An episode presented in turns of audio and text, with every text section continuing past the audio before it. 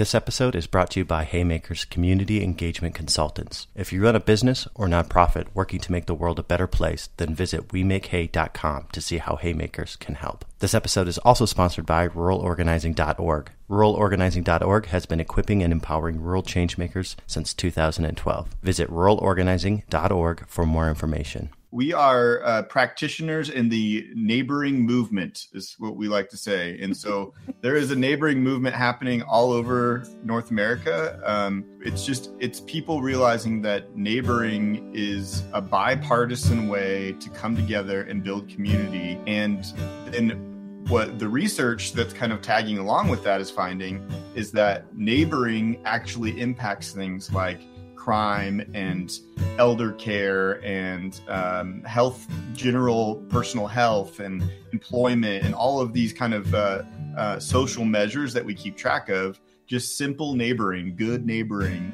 helps increase those things.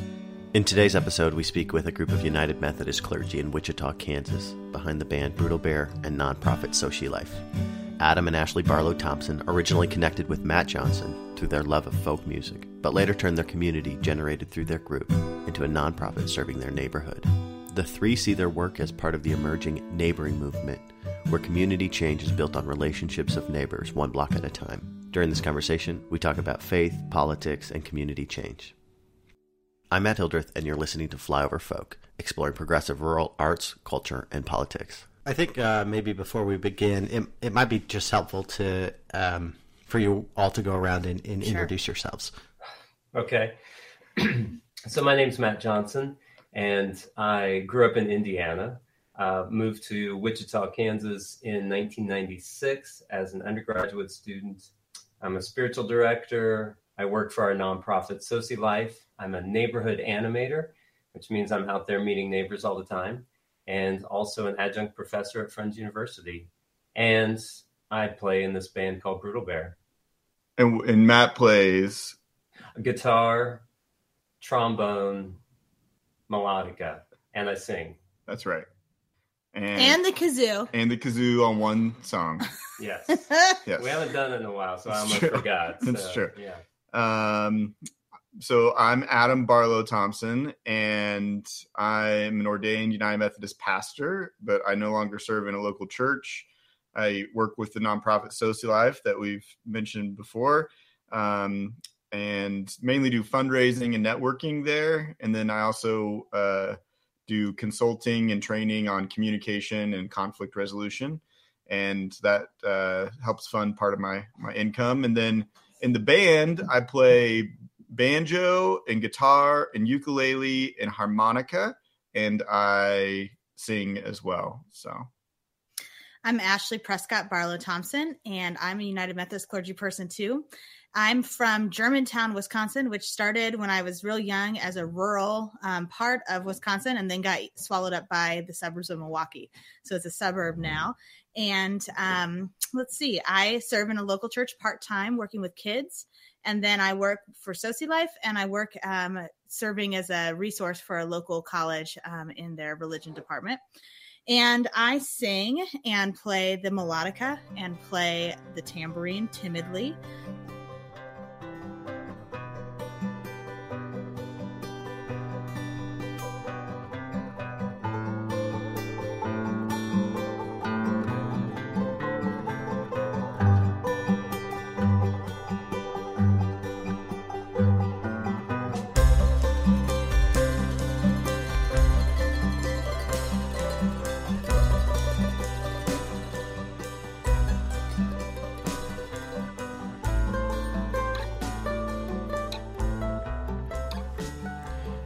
Mentioned how you're an animator in the neighborhood. Can you talk a little bit about how your faith animates the work that you're doing? What do you, as people of faith or clergy, bring to your work, and how does that impact the community that you're serving? So I think I would start by saying that for me, it's that realization that for me, my faith is about a God who looks at me compassionately, mercifully, and as this kind of beautiful creation.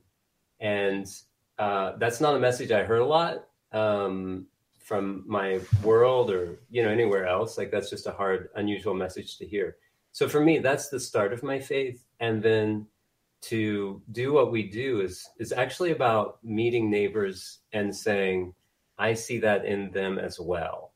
And i don't always see that. Like that's not always um, at my fingertips but over and over again that's what keeps me coming back to building relationships with people because I, I sense this original goodness that is deep within them that came before their, you know, whatever original brokenness, if you want to call it that.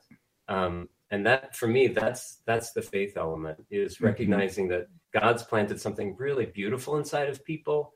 Maybe they've lost touch with it and forgotten it. And the invitation that we have that I have felt in my own life is is to help discover that in other people. And I think I think too it's about there's a joyfulness that comes from the, our music that carries over into our work with the nonprofit, and so uh, like we just we play music because it's fun, and and then that carried into we got to know our neighbors through music, and it was fun, and uh, like the the one of our songs, the story is about our neighbors and how most of the people in our community look at our neighborhood and see the original brokenness that is there. And we got into the neighborhood and just started having fun with people and found all this original goodness and wanted to keep connecting based on those things. And that all felt in line with the like Jesus that we wanted to interact with in scripture and in church all along, but couldn't find because we were dealing with like the politics and kind of messiness that is the reality of church right now in our in our country. This is story of the dropout, drunk, a doper, the story of the outcast, ousted ogre, the story of the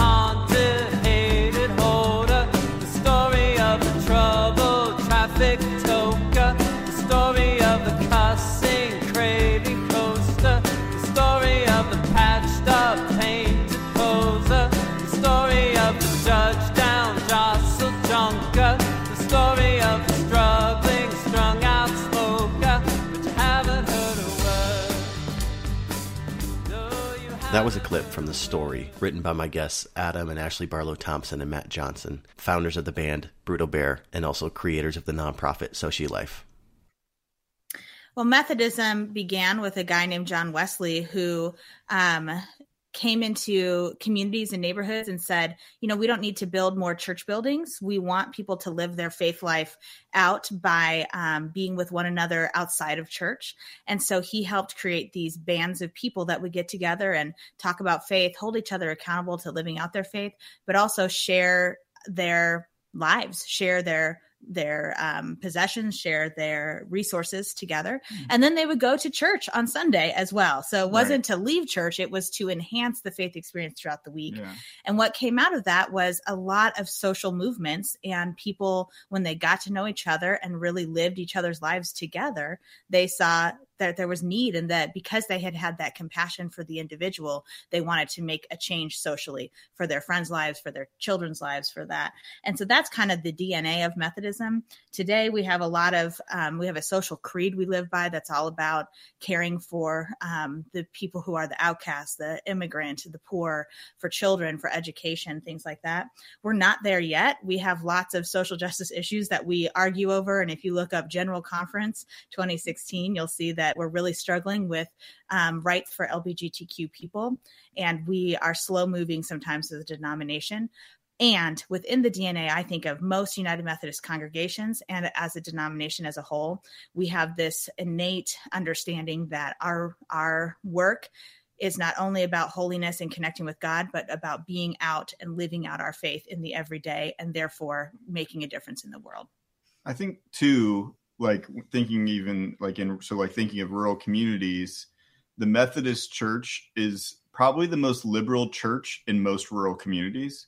First of all there is a methodist church in almost every rural community. Every single one. It's yeah. crazy. They're everywhere. And and probably it's the only church where um you're you're thinking about faith in a way that you can have a wide spectrum of of what you believe on the social issues that usually faith inform. And so, not that everyone in the Methodist Church is progressive in rural communities, but it's the one place where it's okay to be progressive and you're not going to be just immediately you know walked out the door if you don't mind gay people or whatever you know name the issue. I'm curious to hear a little bit more about soci life and your work with that organization um, specifically you know around your theory of change. How, how do you guys make change happen in your community okay so soci life is we are uh, practitioners in the neighboring movement is what we like to say. And so there is a neighboring movement happening all over north america. Um, there's communities that are popping up in all sorts of different places. And it's just it's people realizing that neighboring is a bipartisan way to come together and build community. And then what the research that's kind of tagging along with that is finding is that neighboring actually impacts things like crime and elder care and um, health, general personal health and employment, and all of these kind of uh, uh, social measures that we keep track of. Just simple neighboring, good neighboring helps increase those things. And so we go back to well, if neighboring is a movement, then it probably started with Jesus because Jesus was kind of pushing that right off the bat. You know, the practical piece of that for us is that we are trying to get a volunteer block connector on every block in our neighborhood. And that block connector is organizing people based on their giftedness and interest and common vision for the neighborhood. And so we're organizing people based on the good things and the positive parts that we bring to the neighborhood. Instead of um, uh, one community organizing approach would be focused on like a small issue and then fix that small issue and build from there. And so we'll often have people call and say, "Hey, I know someone who lost a job. Can you set them up with um, some, you know, emergency funds?" But we just simply don't do that. It's it's a needs based approach to uh, supporting a community. And there are other organizations who do that that we reference and like call people and say, go refer them to those other organizations. But we only focus on the assets uh, which that whole asset based community development model was um, started really with the the book Bowling Alone, um, which talks about social capital and how there's all there's a social infrastructure for every community, and the stronger that infrastructure is, the more togetherness, the more uh, strength that the whole community will have in all sorts of different facets. And then that got picked up by a guy named John McKnight, he wrote the book Abundant Community and uh, kind of gave the uh, academic backbone to what what we're up to. And then now that's being prolifer- it's being spread throughout all of these different communities in different ways. that was, it was a hard word. I could have just big pick word. a new one. It's like easier. I mean, who uses proliferating? Pro- proliferated. it's spreading.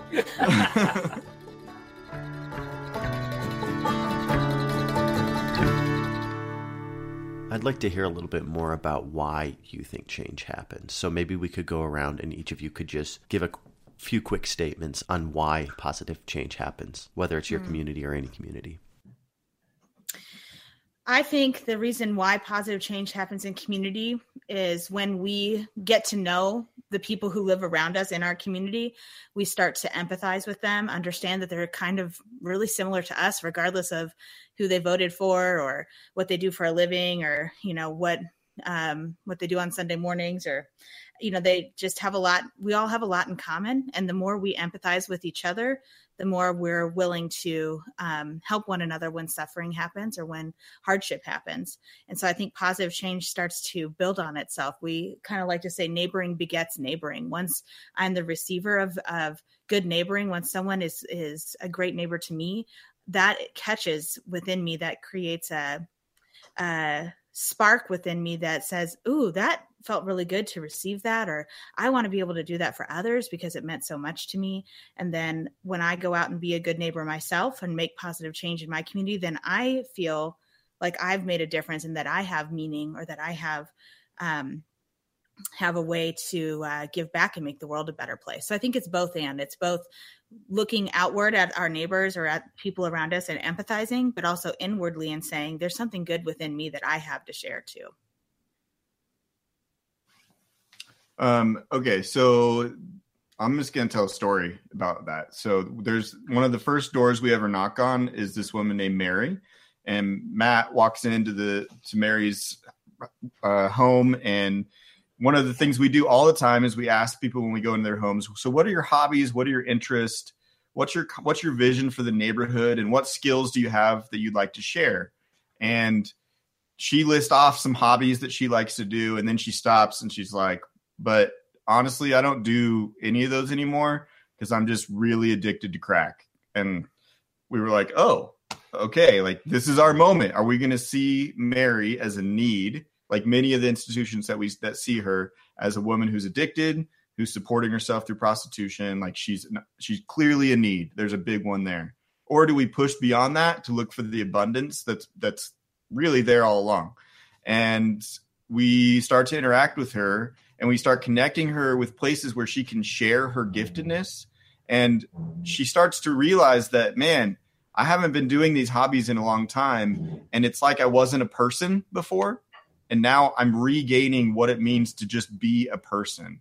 And so by using giftedness she's able to reclaim her own humanity and her own dignity. And um, that's that that whole process watching it has been transformational. Well, later on, she's getting a knee surgery, and we're visiting her in the hospital, and the nurse walks in, and she turns to the nurse and she says, "So, what are your interests? What hobbies do you have? What interests do you want to share with other people?" And we realize, like, this woman wants to share the same thing that we've offered her. She's now sharing with people in her life, and we just started to see the snowball effect of what it means to just honor people where they're at it doesn't mean that any of those problems have magically just gone away, but honor them where they're at and find the abundance that's already there. And that's kind of been the focus of our work all along. That's good. Um, so I'm thinking eh, just uh, the other, I think the other piece that I would, that from my own perspective of why positive change happens in community is because I, I think we live with this really false uh, assumption in America that we are meant to be doing everything alone, that that somehow independence and individualism is the highest freedom. And I think the truth is that we were created to do things together. And um, I mean, our band is a living example of that. Like, I can't write songs alone. Um, I need Adam and Ashley to help me with that. and also, um, we we can't do positive things alone. And I think I think any great movement that's going to unfold in the United States is going to be about just people. It's it's not going to be about a particular person who's like this hero because we are so we've just been we've been overwhelmed with that false belief. And so so I think great change really comes when we acknowledge like, you know what, this is just better when we do it together. And I don't I don't have to be independent and self reliant all the time. Can I add something to that? So, Matt and I served in the same church like seven years ago. And uh, yeah, that's real. Six years ago, I don't know. But uh, he had shared with me a desire to start a band. Mm-hmm. And the same day that he shared that, Adam had said, you know, I'd really like to be in a band like when I was in DC. Remember that sweet, sweet band he was in when you guys lived together? Anyway, George's Aura. George's right. Aura. What, what? yeah. you know, that one time they performed. Okay. Um, anyway, they had this shared um, passion. And when they finally got together and I kind of joined in because I wanted to hang out too, we were suddenly this band and we suddenly were writing songs together and playing gigs where like two people came and that was cool but it was like beautiful because out of that not only came joy and fun and laughter and music but it became living life together and that's what really yeah. like planted the seed for us to become a community together matt and his wife and the two of us and prescott along the way mm-hmm. our son um suddenly because we had this music and this band that we had chosen to do something in life together and make meaning together through our music we wanted to live life together and then through building community with one another we really found the um, nudging to then build life with people in our neighborhood and so it was just like quick, very in a very fast situation, we went from being a band like playing in our basement, like right next to the cat litter. Who cares? It's like weird. What are we doing here?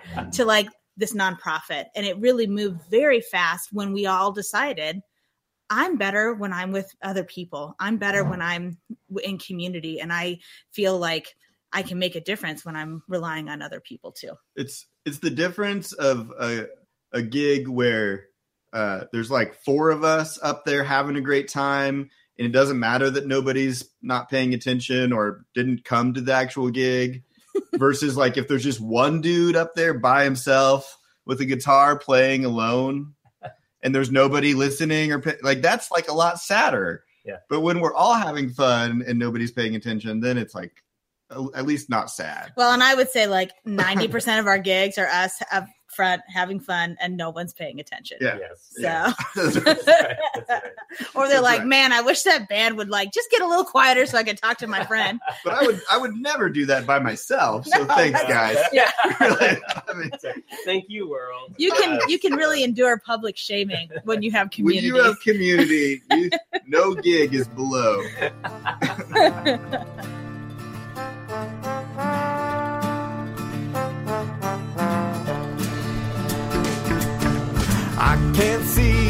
I can't I can't own the way things go. Crashing down from the heights in the darkness of the night. Up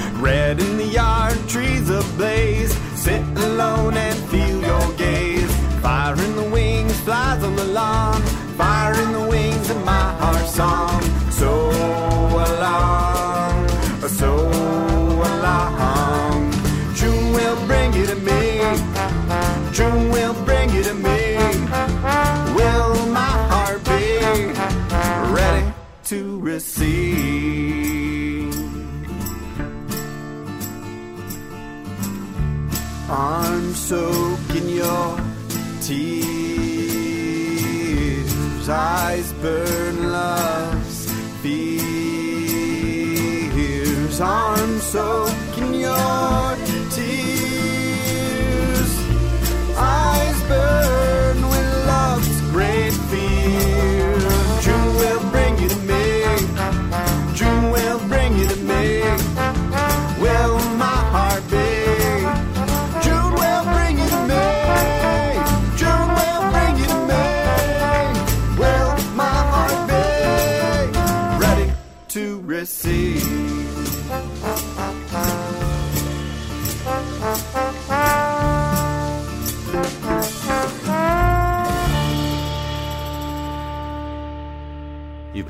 Flyover Folk.